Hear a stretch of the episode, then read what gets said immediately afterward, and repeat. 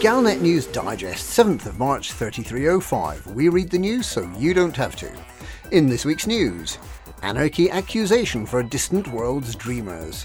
Scammers make off with spybot jewels. Truth said. Around the planet in 30 days. Anarchy accusation for distant world dreamers. The campaign to outfit the station next to Sagittarius A star is already in trouble. The bearded, caftan wearing peacenik explorers who paid for the station in Stuemeae FG Y D7561 didn't think about security. And with a bandwagon of pirates and other ne'er do wells taking up residence at the new station, the previously uninhabited system has become a den of thieves and a pirate stronghold with the supposedly democratic deep space surveys completely unable to keep the peace. With impending lockdown, attempts to outfit the new station are likely to fail, leaving Explorers Anchorage a useless white elephant, attracting all the wrong sorts of tourists.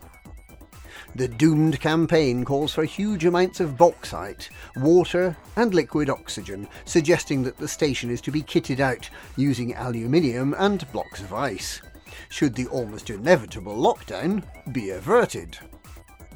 The station has already been criticised for attracting far too many sightseers to Sagittarius A star, turning the black hole at the centre of the galaxy into a second rate stop off point for galactic tour buses.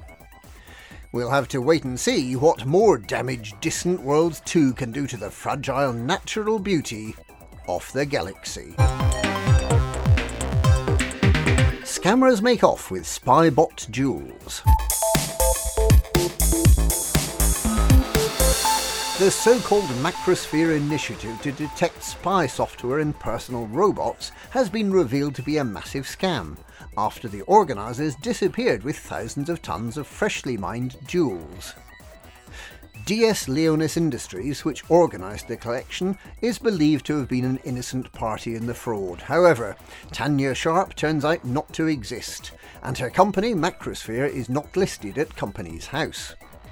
Shortly after the initiative concluded, Sharp is reported to have disappeared, along with all the mined jewels. A spokesperson for the Federal Intelligence Agency condemned those responsible for taking advantage of vulnerable independent pilots and admitted it was unlikely that the missing jewels would ever be found.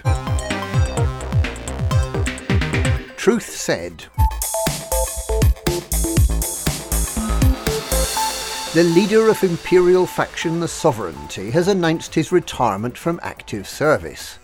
DJ Truthsayer, for many years the leading purveyor of theories about the Formidine Rift, about Thargoids, Galcop, the INRA, and Raxxla, has hung up his flight suit after what apparently feels like 3,000 years in the cockpit. The grizzled veteran commander plans a retirement playing video games about pirates set in humanity's distant past. Thank you so much, DJ. We really appreciated the follow. Around the planet in 30 days. Buckyball Supremo and Fuel Rat Commander Alec Turner is planning a full on the ground exploration of an entire planet, and everyone is welcome to join in. The planet Kume in the Chi Herculis system has a varied geography and numerous points of interest. In a spacecraft, blink and you'd miss it.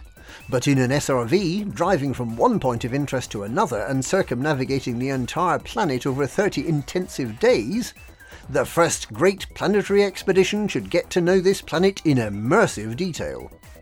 Points of interest to be visited include Grimface Crater, the Southern Ghosts, and the Cliffs of Insanity.